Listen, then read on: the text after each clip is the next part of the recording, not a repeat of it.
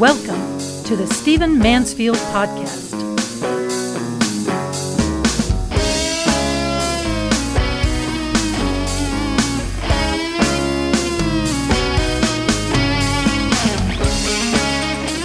I've just come out with a book that I want to talk to you about in this podcast. It's called Choosing Donald Trump God, Anger, Hope, and Why Christian Conservatives Supported Him. And what it does is it looks at the 2016 election from a faith perspective. Now, if you know what I do at all, you know that I wrote The Faith of George W. Bush. I wrote the book, The Faith of Barack Obama. I've also written on the faith of another president, the faith of Abraham Lincoln. It's called Lincoln's Battle with God.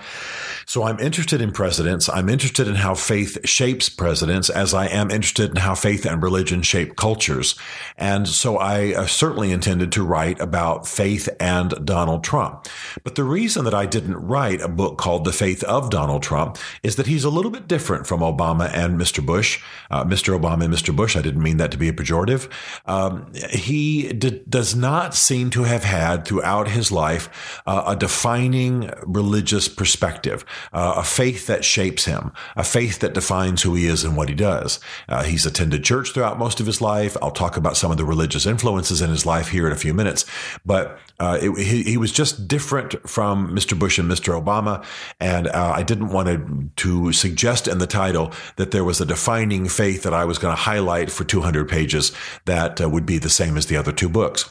Instead, what I wanted to do was look at the forces that came into play during the 2016 election.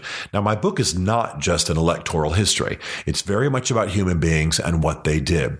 Because what we have to understand from the 2016 election, and by the way, this election is going to echo for years in our lives and in American history, is that Donald Trump, who is was pretty much described at the beginning of the election as a secular real estate mogul or a secular real estate uh, magnate. Some people use that word, but mogul I think is maybe the better word. Um, that he not only sort of found religion as a political thing. I'm not saying he wasn't serious in his own religious life. I'm saying he, for a very specific reason, began to understand the concerns of, of, conservatively religious Americans and began to talk about them. And as a result, in the 2016 election, he not only defeated a slate of Republican candidates in the primaries, all of whom had deeper spiritual resumes than him, all some of whom were pastors actually, uh, all of whom claimed, almost all of whom claimed to be evangelicals.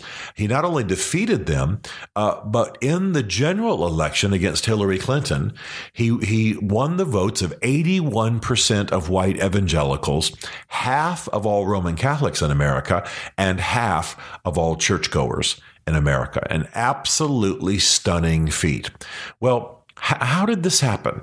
Uh, and what is the religious background of Donald Trump? Let me just do this very briefly in this podcast because, of course, what I'm urging you towards is a reading of the book. It's not it's not a, a defense of Trump. It's not an attack on Trump. It's an honest look at the factors that are going to continue to echo in American culture and in our churches for years to come. Now, Donald Trump did have a religious background. He was raised in a Presbyterian church when he was a, little boy. Um, his family eventually switched from a Presbyterian church in New York to Marble Collegiate Church. And one of the reasons they did was that that church was pastored by Norman Vincent Peale.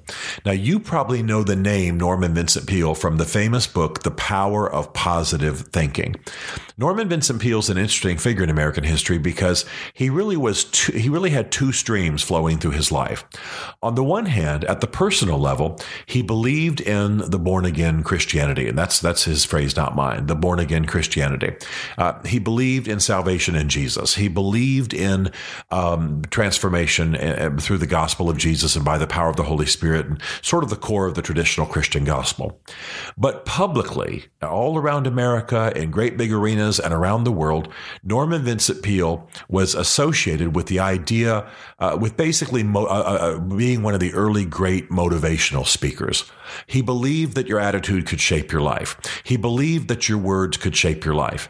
Uh, he, he, believed that there was uh, an invisible law of sort of sowing and reaping, of, uh, of what you put out in the world came back to you.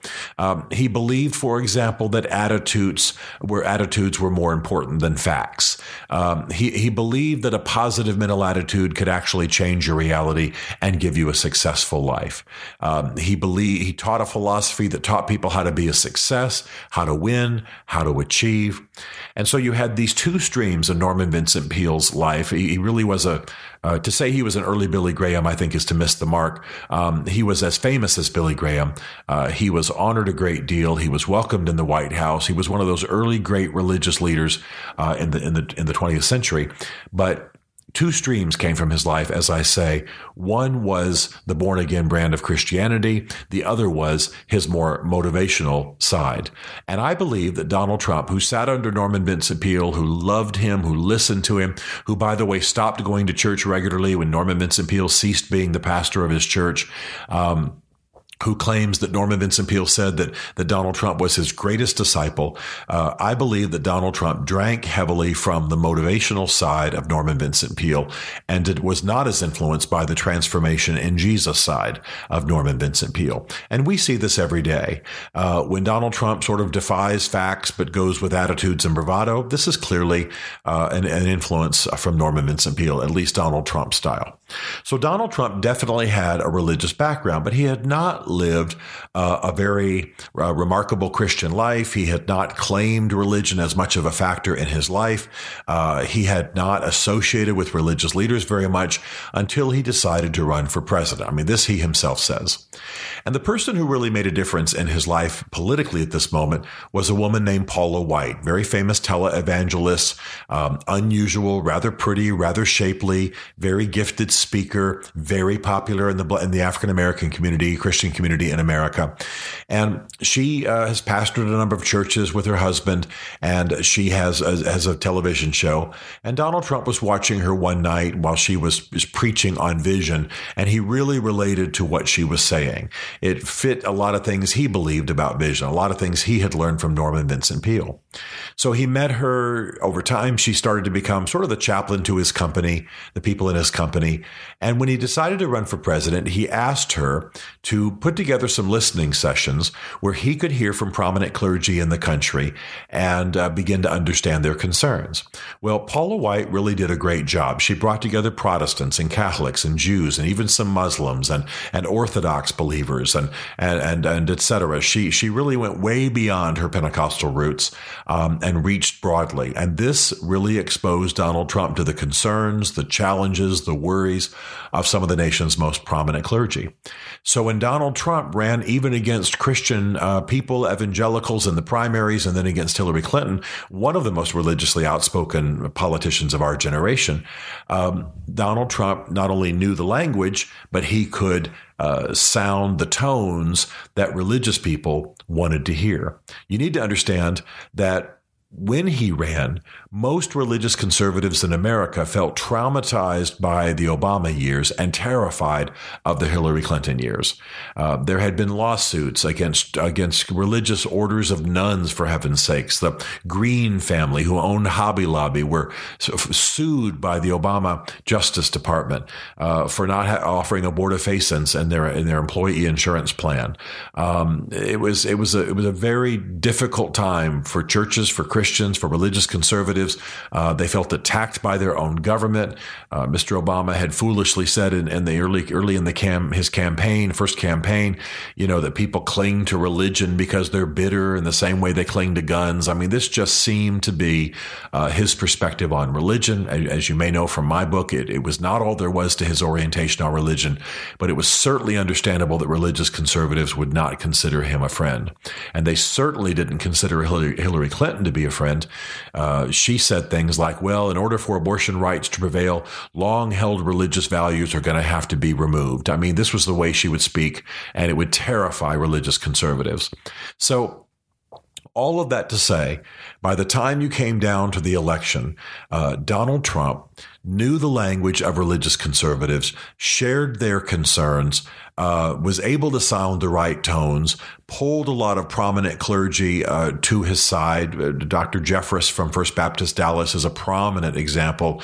Uh, Jerry Falwell Jr. from Liberty University, another prominent example. And these men spoke for him. These men helped to rebrand him. These men helped to sell him to the Christian community along, of course, with the help of Paula White and, and many others, by the way. In the book, I track all of this I talk about why uh, conservative religious America, conservative religious Americans would have been uh, drawn to Donald Trump. I talk about why many Americans were drawn to him who weren't that religious. Um, that he channeled their rage, for example, and that he was as uh, many of the things that, that, that the press would speak of as being negatives about Donald Trump were frankly the way many Americans felt about themselves. You know, we could talk about his foul language. Most Americans cuss. We could talk about his divorces. Many Americans either are divorced or are sympathetic to those who are. And so all the, many of the so supposedly negative things about Donald Trump were in fact positives to average Americans. But I also take to task in this book the religious leaders who oversold Donald Trump. Now, I've made it very clear in this podcast before that I am a conservative, I am right of center, and I'm glad for much that Donald Trump champions. I, I did not vote for him. I didn't vote for Hillary either, but I did not vote for him uh, largely over uh, issues of race, uh, largely over uh, the his insulting manner with people, uh, largely because I thought that he would cost us uh, a great deal of lost ground on some important social fronts in America. And I thought there were better people to run for office. And I'm, and I'm not, I'm not going to vote for someone, uh, just because they represent some of my views if they're going to do more damage than good. And so I've, I've been very, very upfront about that. So though I'm a conservative and though I'm, I'm, I'm, not sorry for much of what Donald Trump says he's going to champion, we'll see if he actually does or not. Um, I was deeply concerned by those religious leaders who oversold him.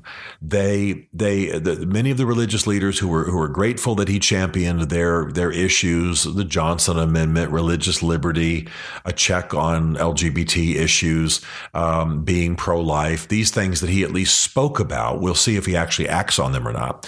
Because he championed these things, many conservative religious leaders, many people on the religious right, many evangelicals, um, evangelical leaders rallied to him and they began to sell him to the religious uh, to religious Americans. They began to talk about him being uh, a Lincoln. They began to talk about him being a Churchill. They began to talk about him uh, being a, like a Cyrus the Great or a Darius. You may have heard these illustrations from the Old Testament.